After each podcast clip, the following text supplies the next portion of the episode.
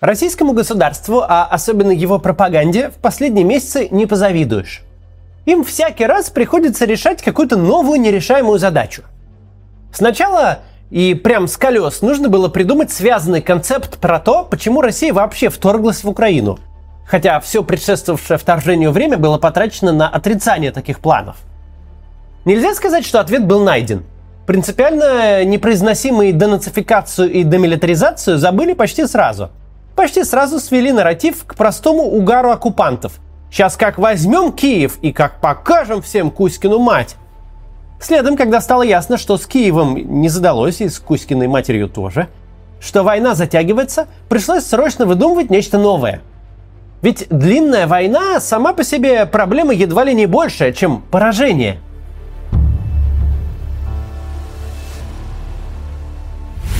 На каком принципе работают потребительские кредиты? Зададим мы тут внезапный вопрос. На том принципе они работают, что вожделенный iPhone или автомобиль ты получаешь сразу, а расплата приходит спустя некоторое время.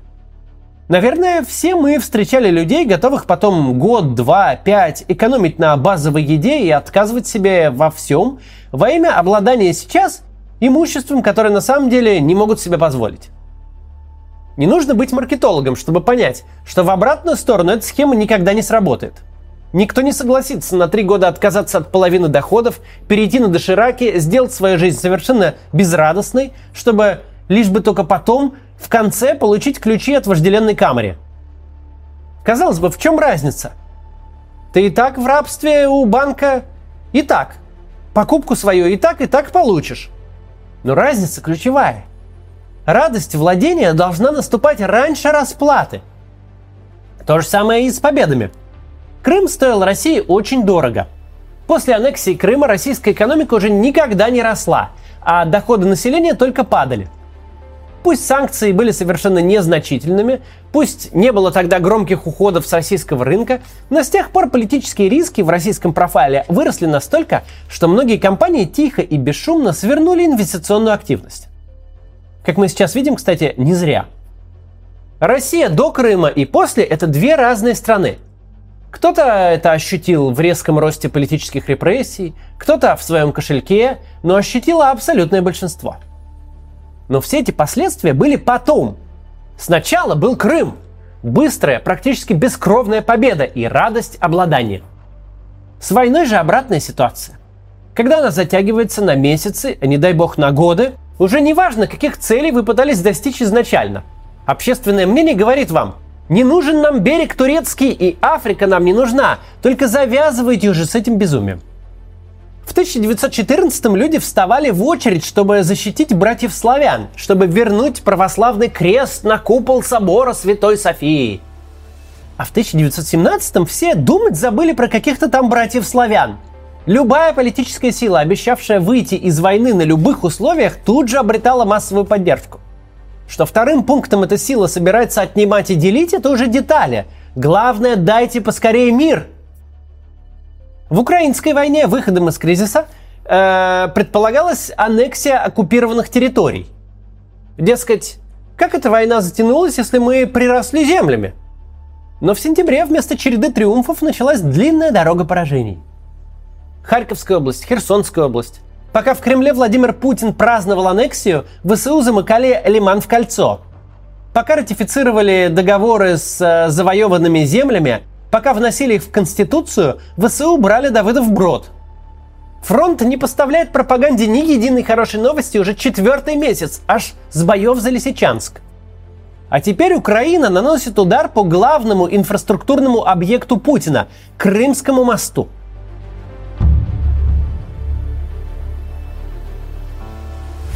Долго гадать о том, какой в точности будет дан асимметричный ответ на подрыв моста, не приходится. В крайнем случае, в понедельник, а скорее и раньше, пропаганде спустит методичку «прикусить язык». Это следует из трех простых обстоятельств.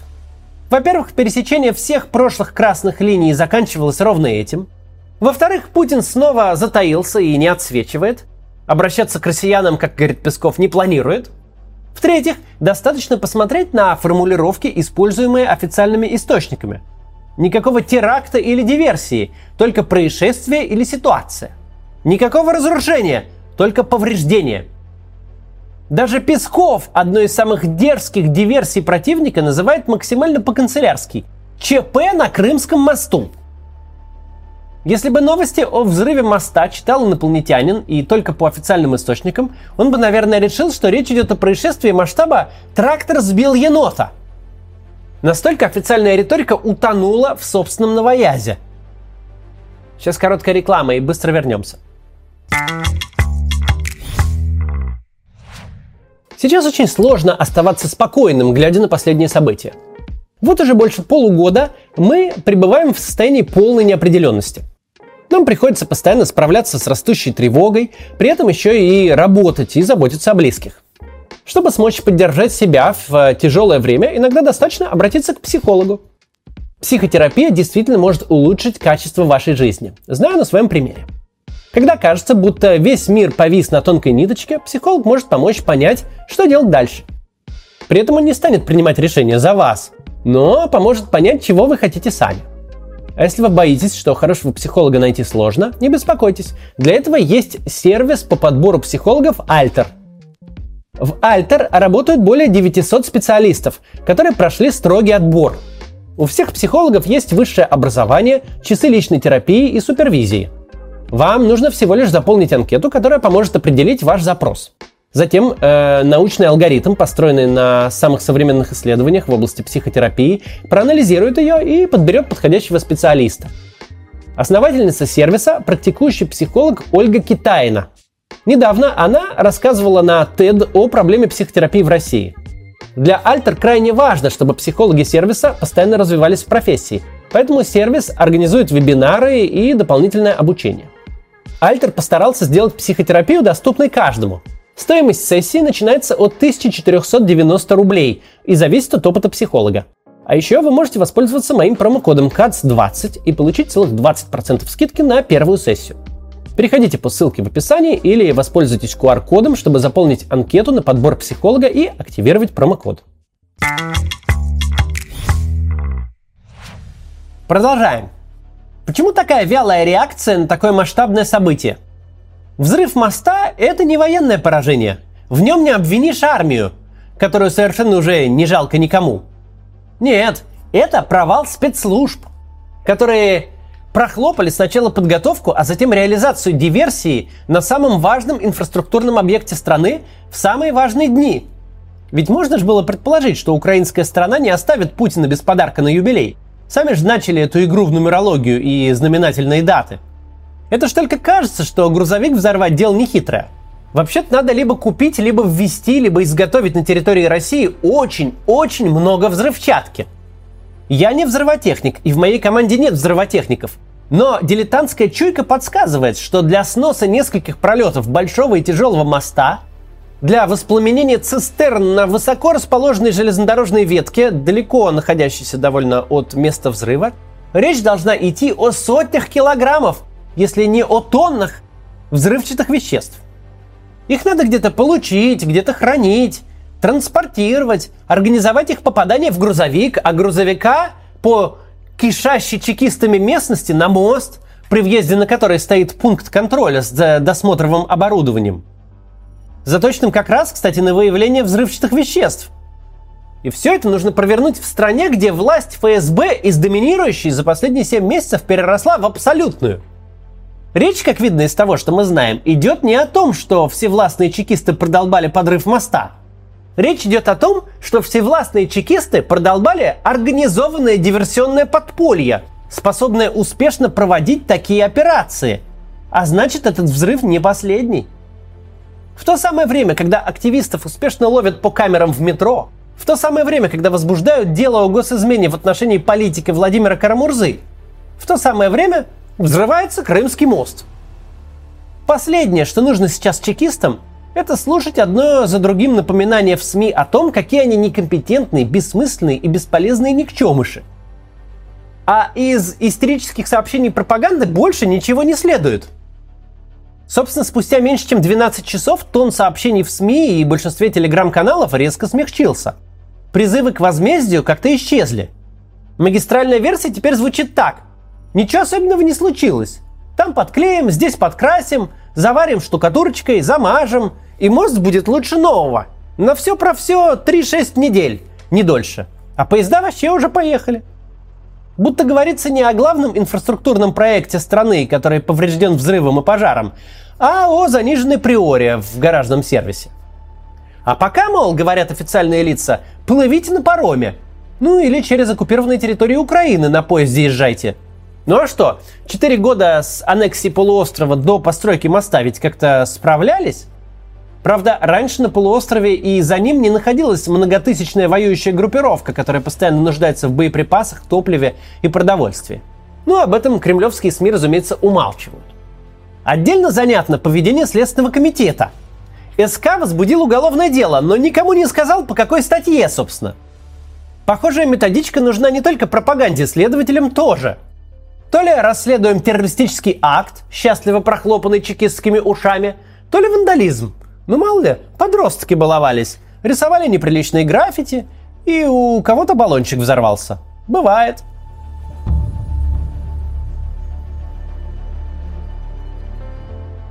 Z-публика, конечно, раздосадована около нулевой реакции власти на взрыв Крымского моста. Однако эта аудитория не понимает ключевого. Российские военные терпят унижение за унижением не потому, что проявляют потрясающее человеколюбие, жалея противника, а потому что по-другому попросту не могут. Если бы у российской армии была бы, как э, предлагает депутат Петр Толстой, возможность отправить Украину в 18 век – перебить все коммуникации, разрушить все мосты, уничтожить все электростанции, она бы давно это уже и сделала. К сожалению, это не означает, что не будет вообще никакого ответа. Как и после успешного контрнаступления в Харьковской области, мы, скорее всего, увидим бессмысленные с военной точки зрения удары по гражданской инфраструктуре. Ведь с точки зрения Путина взрыв моста – это провал на его территории. Верховным главнокомандующим он называется чисто номинально по занимаемой должности. Никто не ждет от совершенно гражданского чиновника выдающихся стратегических навыков. Неудачи на фронте, несмотря на слухи о личном участии, напрямую к нему не липнут. Но он чекист. Откровенно говоря, тот еще чекист. Примерно как из вахтера филармонии Тенор. Так и Путин, просто чиновник от КГБ. Но публичное реноме он всю дорогу строил как выходец из органов госбезопасности. Как торговец этой безопасностью, готовый пожертвовать чем угодно во имя безопасности – во имя безопасности вводились драконовские законы, во имя безопасности отменялись губернаторские выборы, во имя безопасности российский сегмент интернета больше не имеет смысла без VPN. При Путине Россия стала страной заборов, рамок металлоискателей, повального видеонаблюдения, маниакального сбора личных данных при каждом удобном случае и хранения их навечно. При нем Россия это не страна рабочих, не страна крестьян и даже не страна менеджеров среднего звена – это страна, где вторая по популярности мужская профессия – охранник. Путин породил политическую культуру, в которой если на подсобке с метлами не висит три замка, а рядом не сидит мужчина за 50 со сканвордом и ручкой, то у руководителя любого учреждения начинает дергаться глаз. Недостаточно безопасности. Где совершенно не важно, какой красоты входную группу запроектировал архитектор. Ее навсегда закроют, пустив людской поток через единственную крошечную калитку со двора, где обязательно будет три охранника, турникет и рамка. В безопасности нельзя перестараться. Можно только не доглядеть. Молодые люди могли этого и не застать, но буквально в 2010 году мы просто входили и выходили через ближайшую дверь аэропорта или вокзала, а не искали ту самую, где стоит досмотровая зона. Госбезопасность при Путине не имеет много власти – Госбезопасность при нем – это и есть власть. Люди без чекистского прошлого в российском истеблишменте – откровенные исключения. Диверсия, причем диверсия явно с высоким уровнем организации – это поражение на профессиональном поле Путина. Эта армия черт знает как управлялась и черт знает кем реформировалась. Спецслужбы – личный путинский проект. И они провалились. Крупно провалились, как минимум второй раз с начала войны – Первым провалом были те басни, которые Путину рассказывали про встречу российской армии с цветами. И сейчас вот. Какой вывод следует из диверсии на Крымском мосту? Самый очевидный. Если украинцы могут такое осуществить, они будут такое осуществлять. То есть на этом закончилась последняя скрепа, последнее достижение Путина. обеспечение мнимой безопасности в обмен на реальные свободы. Если военные неудачи можно отбросить как ящерица хвост, все свалить на армейское руководство и поувольнять генералов, то здесь ничего не поделаешь. Все знают, кто в действительности создатель и самый главный руководитель спецслужб. Уже к вечеру вчерашнего дня по украинским пабликам посыпались сообщения об арестах высокопоставленных армейских генералов в Москве за череду поражений, зенитом которой стал взрыв моста. В Москве якобы происходили драматические события, перекрытие улиц, едва ли не массовые аресты. Об этом сообщало Украинское управление разведки в Фейсбуке, а твиты об этом набирали десятки тысяч ретвитов. Ожидаемо, Ничто из этого вчера не нашло подтверждений в реальности. Но вообще для таких предсказаний вполне есть почва. Никакая система не может идти от провала к провалу, от поражения к поражению без последствий для ее участников. Да, в путинской системе ошибки принципиально ненаказуемы. Наказуема нелояльность. Более того, мы не раз наблюдали, как попавший под шквал общественной критики чиновник демонстративно поощрялся повышением в должности, например. Это все часть нелепой путинской логики не прогибаться. Чем громче чиновника поносит, тем крепче он сидит на своем месте. Но здесь-то так не работает. Ситуация на фронте кошмар, с госбезопасностью катастрофа, с мобилизацией вообще святых выноси. Доброго слова об этом всем не скажешь. Мало было мобилизовать стариков и инвалидов, так они еще и сами себя одевают и покупают себе бронежилет в военторге, который взвинтил цены. И это при оборонном бюджете в 50 миллиардов долларов в год.